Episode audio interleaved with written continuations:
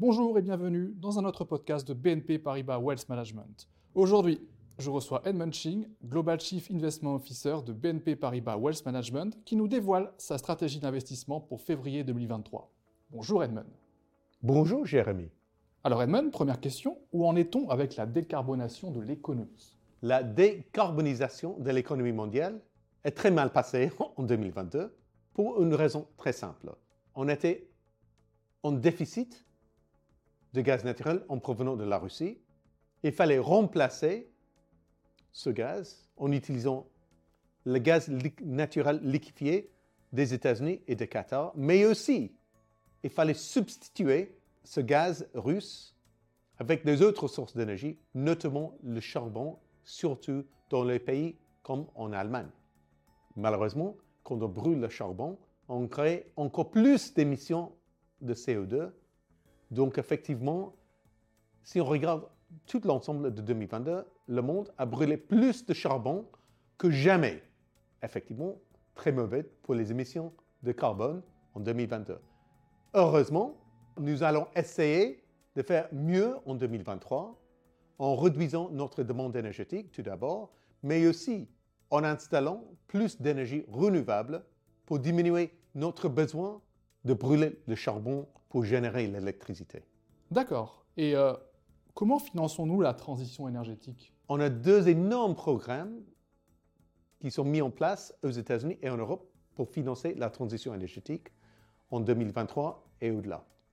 Aux États-Unis, tout d'abord, l'administration Biden a fait, a fait passer tout récemment le fameux Inflation Reduction Act, qui donne des crédits d'impôt très importants pour tout investissement dans l'énergie renouvelable.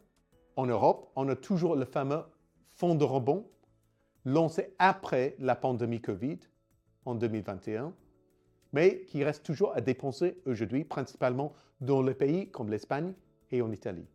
Et nous pensons qu'une grande partie de ce fonds de rebond va être investi dans la génération d'énergie renouvelable pour assurer la sécurité énergétique en Europe à partir de cette année.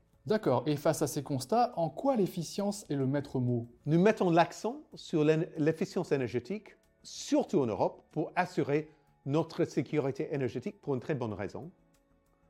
C'est très bien de remplacer notre besoin de gaz naturel de la, Russie avec le GNL en provenant des États-Unis ou de Qatar, mais ça ne suffit pas. Il faut aller encore plus loin.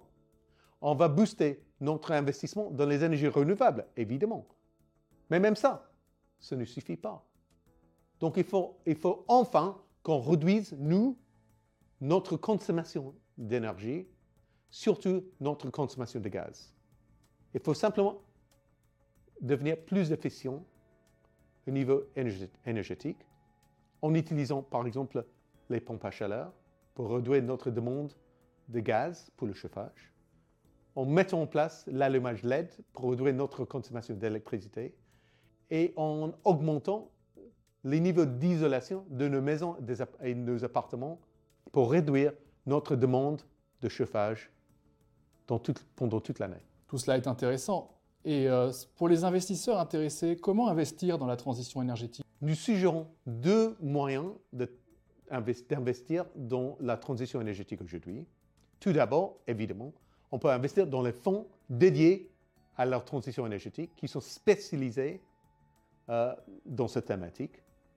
Ça existe. Nous avons plusieurs fonds, plusieurs produits dans notre gamme de produits qu'on propose aux clients.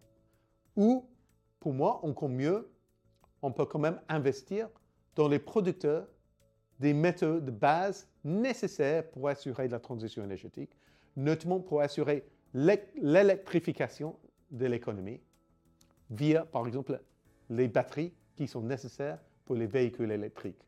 Et dans les batteries, il faut beaucoup plus de cuivre, beaucoup plus de nickel et beaucoup plus de lithium.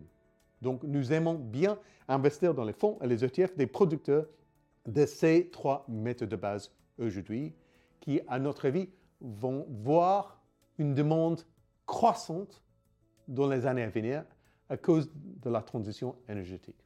Et pour conclure Donc, en conclusion, pour ce mois-ci, nous restons positifs sur les actions, notamment les actions monde hors les États-Unis. Deuxième point, nous restons positifs sur les obligations d'entreprise, notation investment grade, aux États-Unis, mais aussi maintenant en Europe. Nous restons neutres sur les obligations souveraines, sur l'immobilier. Nous restons négatifs sur la liquidité. Et enfin, nous restons positifs sur les actifs alternatifs, y compris les matières premières, mais aussi les fonds UCITS alternatifs, comme les fonds Global Macro et Trend Following.